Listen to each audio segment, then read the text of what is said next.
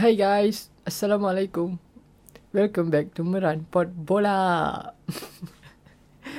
okay guys, minggu ni aku seorang je guys sebab saya ada hal and then aku ya aku minggu ni aku just buat seorang je kot. And then maybe week akan datang which is malam ni. By the time aku recording sekarang is hari Isnin and 28.12. So malam ni ada game baru lagi. So game comes thick and fast because they have a new year new year punya game. And yeah, we'll be reviewing uh, game week 15. Game week ni aku tak ada dekat rumah. Aku tengok mostly dekat Melaka. So ada couple of game yang aku tengok dekat rumah. Ada yang mostly banyak aku tengok kat Melaka. And yeah, it's quite, orang panggil apa, minggu ni orang panggil minggu big team drop points. yeah, semua drop points. Semua suka drop points. Drop ramai-ramai. And so okay, um, we going to start with Leicester and Man United. So game ni paling awal. It's the early game. Lepas tengah. So game ni aku tengok. Um, game ni could be um, Leicester pun nombor 2. Nombor 3. So top 4. MU pun top 4 kak. So it's a top 4 game lah untuk top 4 punya team. So game ni quite interesting juga. I thought like both team actually have chance to win it. But if you compare it why both team which chance the best chance would be Man United. United have a lot of chance, a lot of big chance to be honest, to actually to kill the game. But every time they lead and then they kena tinggal and they lead and then Leicester both and they lead and then Leicester both. So United have a chance to to win the game, but they didn't capitalize it by scoring more than the opponent, of course. For the United fan, will be concerned about how they defend the league because um, if you look at the at the how they defend, it kind of lack of miscommunication between the defenders and the midfielders. Kalau kau boleh tengok goals, kalau kau boleh tengok goal or goal second uh, daripada Vardy after Bruno punya goal, and then kau boleh faham yang Ayoze Perez di crossing sebelum dia sampai ke kawasan dia crossing tu dia tak ada tak ada orang mark dia. Sebab patutnya Luke Shaw tapi Luke Shaw pergi dekat orang satu lagi. Patutnya Fred cover Luke Shaw punya tempat tu. Tapi Fred dia attract to the ball sangat. So they leave Isaac very free and then get a free cross and then Vardy score. The thing is Vardy is kind of that very you you if you as a defender thinks that oh aku rasa aku dah jaga Vardy for 80 minutes I think he will not score goal. Don't think like that because out of nothing he will score goal because he's very sharp, very is a top striker. What top striker do is even though they didn't do nothing but when there is a chance they will make it worth it. And that's why one all of defenders should be aware of what the quality of Vardy right? If you look at the eh, um go first daripada Man United ah actually MU boleh score like from the early 2 or 3 minutes from the Rashford header the free header yang Bruno create chance crossing tu. And then aku pun tak tahu macam mana dia boleh miss. I'm quite very very apa panggil shocked. Very free header and then dekat. So yeah, but yeah, player miss chance and then the another chance he scores goal and that's good lah because the the thing is striker always miss chance. If you look at the stats of or if you the best striker in the world pun they out of three chance or out of four they score one or two. So it's not like best striker is out of four they score four every game no they will miss chance but how they react from the they miss chance to macam mana dia pun nak react. And either they want to keep missing it or they want to be brave and just take it back together and then yeah. Then Rashford prove it. And actually Rashford ada chance untuk hat-trick juga malam so the uh, okay after the Rashford first goal min, uh, minit kedua eh ada minit kedua minit belas-belas macam tu lah. And then Harvey Barnes. So the Harvey Barnes problem je goal in MU punya perspective is first Bruno tak buang bola cepat dia try to nutmeg NDD tapi tak lepas. And then the way kalau kau tengok goal Harvey Barnes tu dia go to the Digia punya near post. Digia should better should cover near post but Motomania should block the should block the shots ah. Dia kind of thing that Barnes going to cut inside and shoot but actually Barnes have something in his locker to shoot with his left foot. And yeah, and what a shot, what a goal, right? Like totally a very good ball. I think Barnes in that game playing very well, very very well, and he cooked quite well. I mean like, MU uh, turun dengan without Wan Bisaka in the right back. So Lindelof playing right back. So I can see quite struggle in terms of ball. I think in terms of defending quite struggle also because Habibans very fast, very direct. So I know it will be aku tahu yang sebelum masa start tu aku tahu yang leader have were having a tough game because Habiban is very good player. The intensity, the technique and the the directness tu yang aku suka as a player and so yeah he he create chaos lah in this United defense also.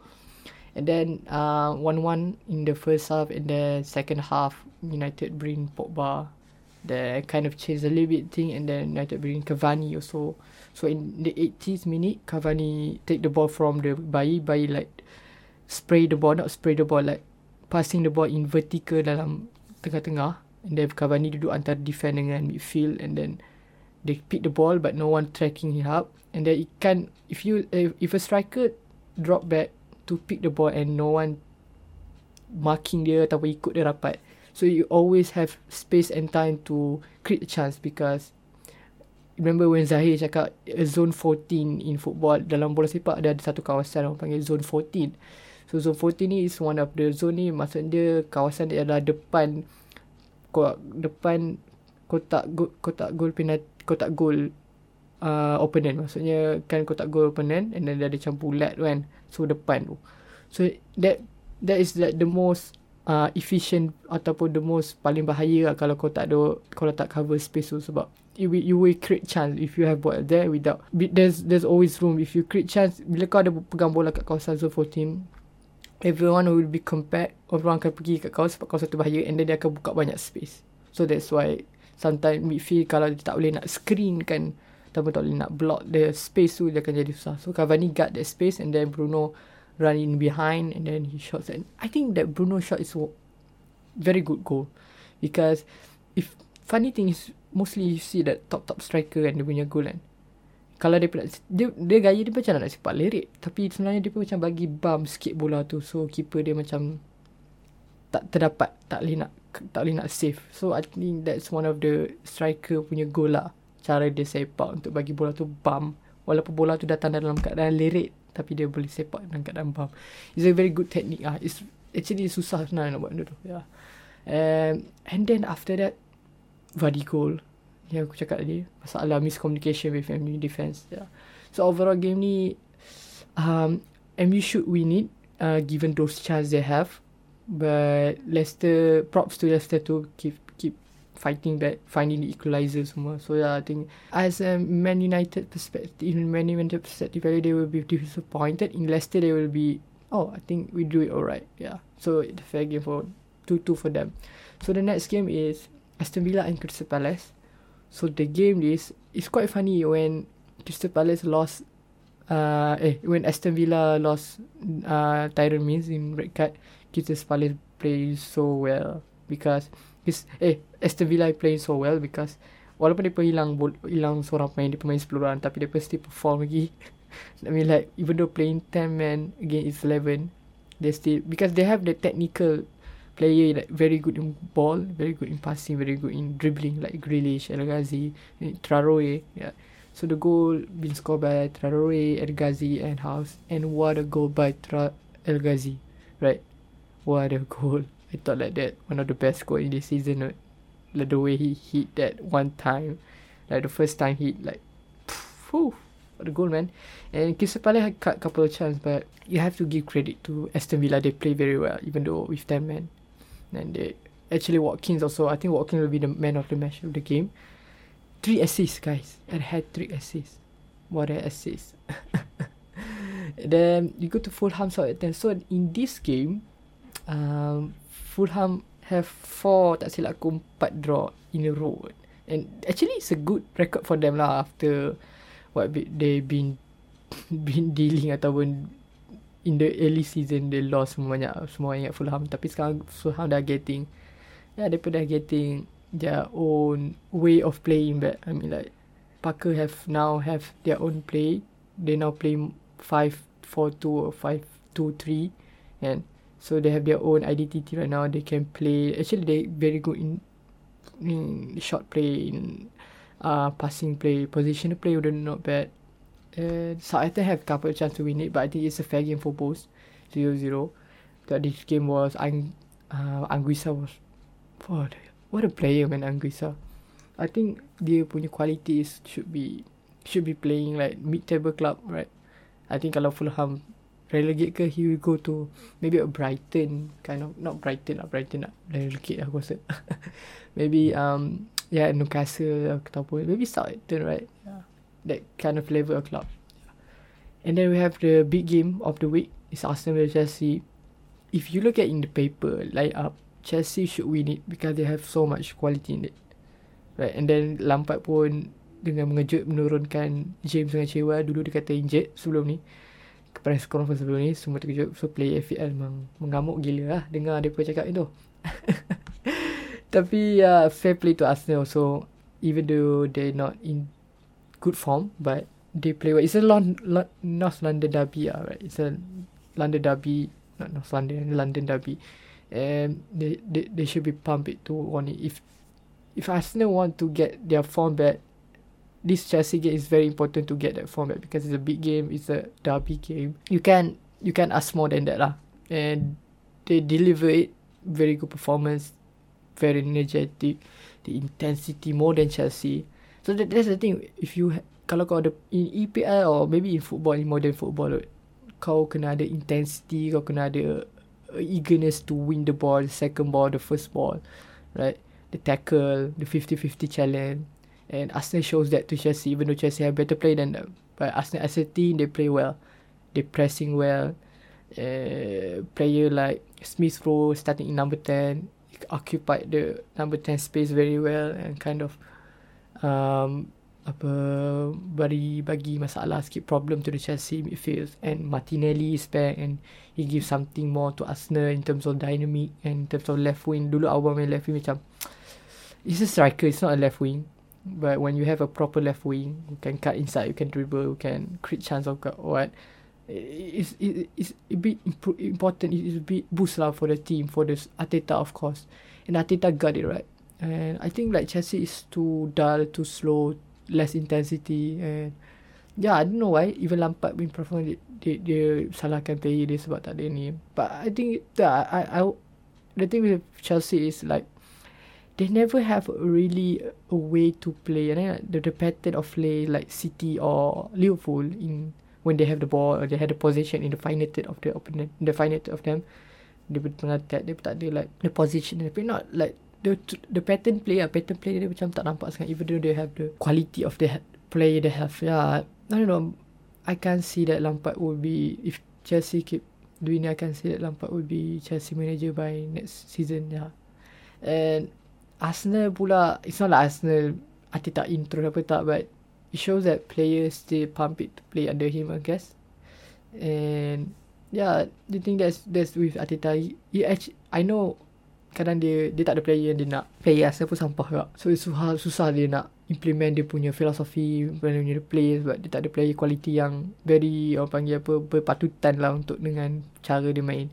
Tapi he try to capitalize it. He try to gunakan sebanyak mana yang dia boleh and then he did it and Arsenal got go for the first penalty for Lacazette. Then Xhaka uh, free kick. And Saka tu go dia like aku rasa dia tak dia tak sengaja yeah very weird goal but kalau dia sengaja very good goal lah. Kalau tak sengaja tu very lucky goal. But yeah even though Arsenal goal score dua goal set piece I think Arsenal play well and they deserve it. And Abraham the last 10 minutes tu kind of very apa panggil apa uh, tense moment lah. Sebab Chelsea got Abraham punya goal and then lepas tu daripada penalty and then save Valeno. If Joji who scores that penalty would be maybe the dynamic of the game will be changed a bit because walaupun Chelsea dia non intense tak ada intensity so apa but, tapi when they have a quality at least they still can create a chance or what because the play is very good.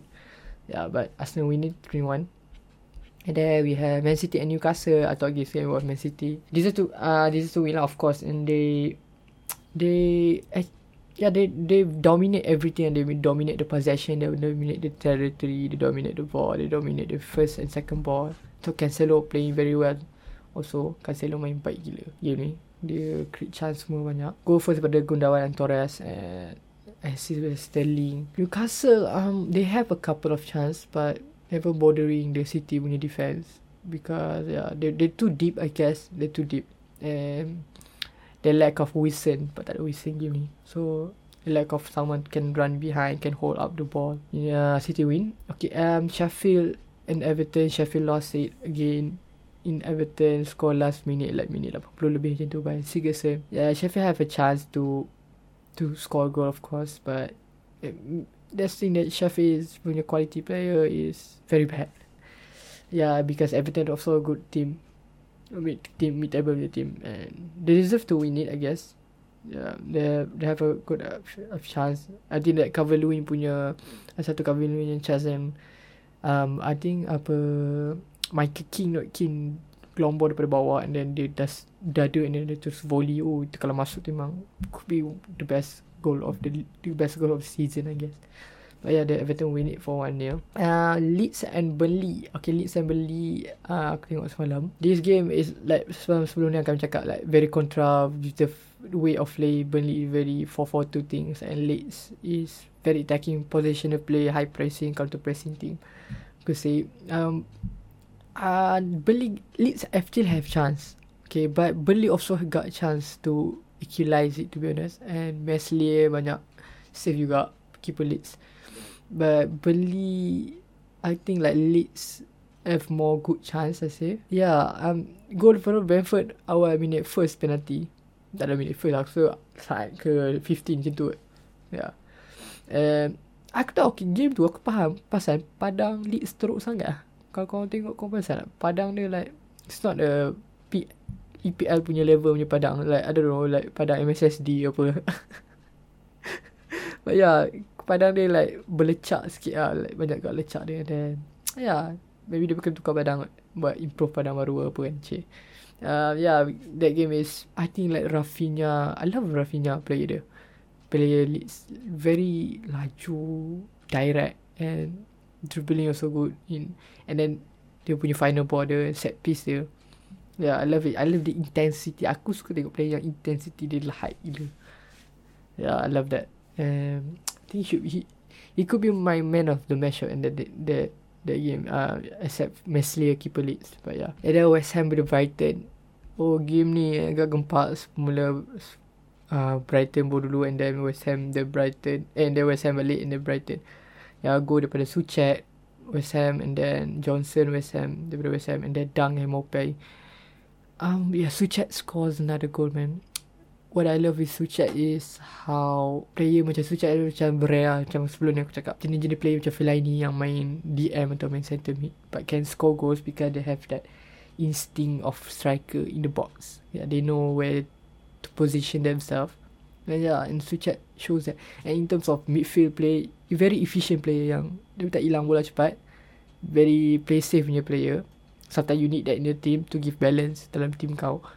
Dan a fair result to both of them lah, I think. Sebab Brighton pun get couple of good chance also. And then Liverpool versus West Brom. Okay game ni semua fikir like Liverpool going to score 3 or 4 goal more than 2 goal lah they West Brom but beat Sam is back Sam Allardyce is back guys. That first half West Brom berlawan dengan Liverpool like if you can call it negative football ikut kau lah kan but that is very total total defending punya. I think the funny thing is I think that is the, dia punya tactic Allardyce punya tactic when playing like Liverpool or team yang very very attacking very pressing and in first half you, you don't want to concede a lot. You going to concede. Kalau tak concede lebih bagus. Tapi kalau kalau kalau, kalau you concede better you concede satu jangan dua. Kalau dua mesti dah over lah game. So first half Liverpool score mana minit? Awal minit 9 ke 10 tu lah. Belas-belas agak lah tak silap aku. Ya yeah, and then time tu pun aku dapat perasan in dia apa punya body language West Brom they, they they kind of know that they will concede early. And like they they didn't feel like oh share this the honorable Liverpool score first and yeah. Because the the the least thing the last thing they want in the West Brom punya perspective they don't want to concede very early they want to take this 0-0 game very late and then maybe they can grab a winner or take a point ke pun.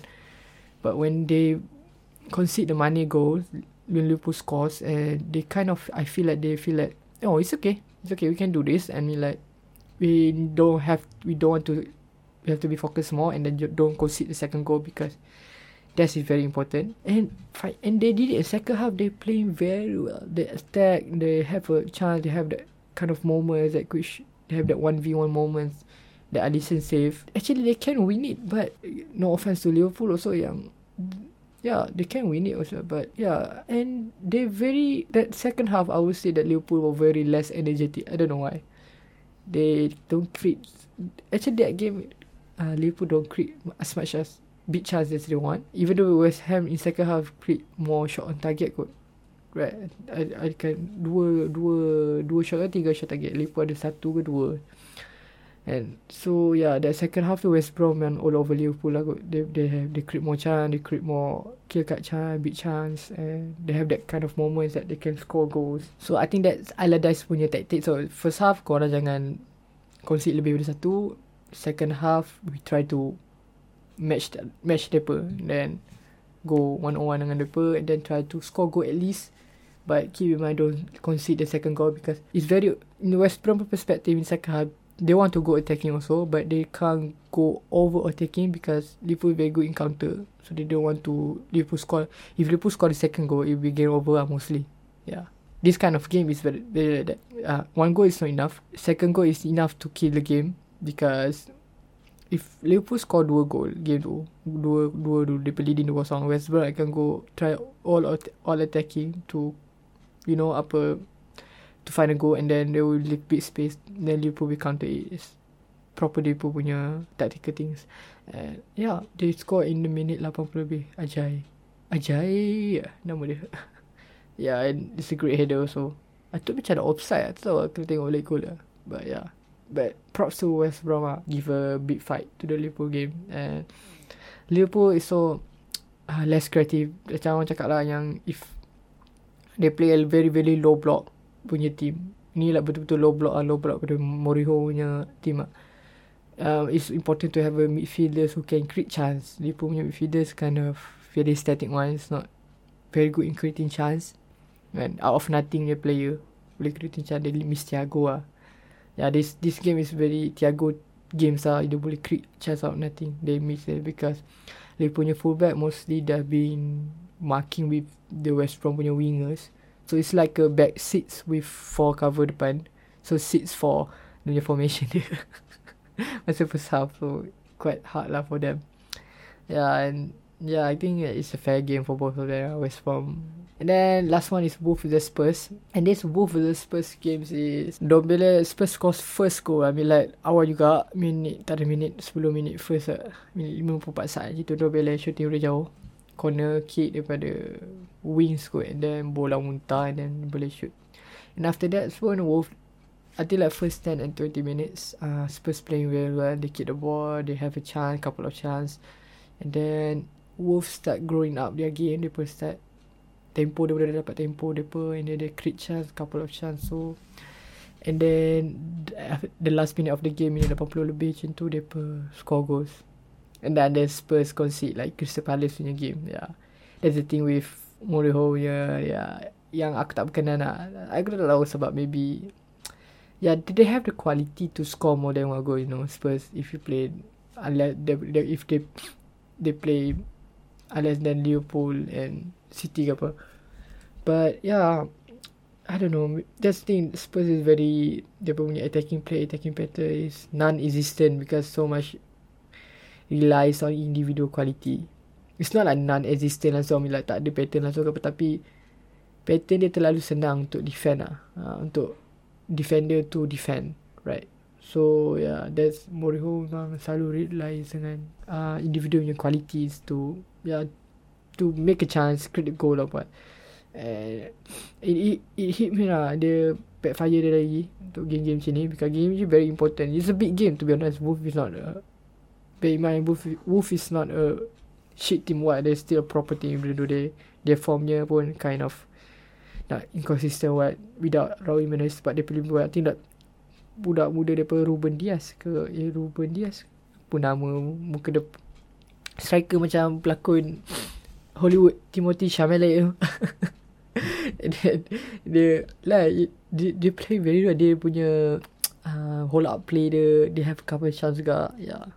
Betul like yang ada dia yang dia tapping first half tu could early tapping could be a goal but unlucky but the very good play by Wolf. That yeah, Wolf got a chance to win also but yeah, Spurs yeah, they in crunch time. They need to win this kind of game to put pressure on the top four and lead and the Liverpool also if they want to challenge the title. Yeah, but yeah, it's it's one one game. Good for that. That's the thing yang aku cakap banyak big big team ataupun top 4, top 5 atau top 6 game yang drop point. Kali Everton yang saya tak drop point. Yeah. So, if we look in the table, um, Liverpool say first. Uh, with 30 set, uh, with 32 points and then Everton second. Dia Everton kot team yang menang dengan City. Top top 7 top top dengan top 8 apa. And third Leicester 28, MU 4 fourth 27, fifth Tottenham 26 and then sama dengan City 26 number 6 then 7 Aston Villa. They have two game two games in the hand. Bear in mind they 5 point and City City and United also have one game in hand.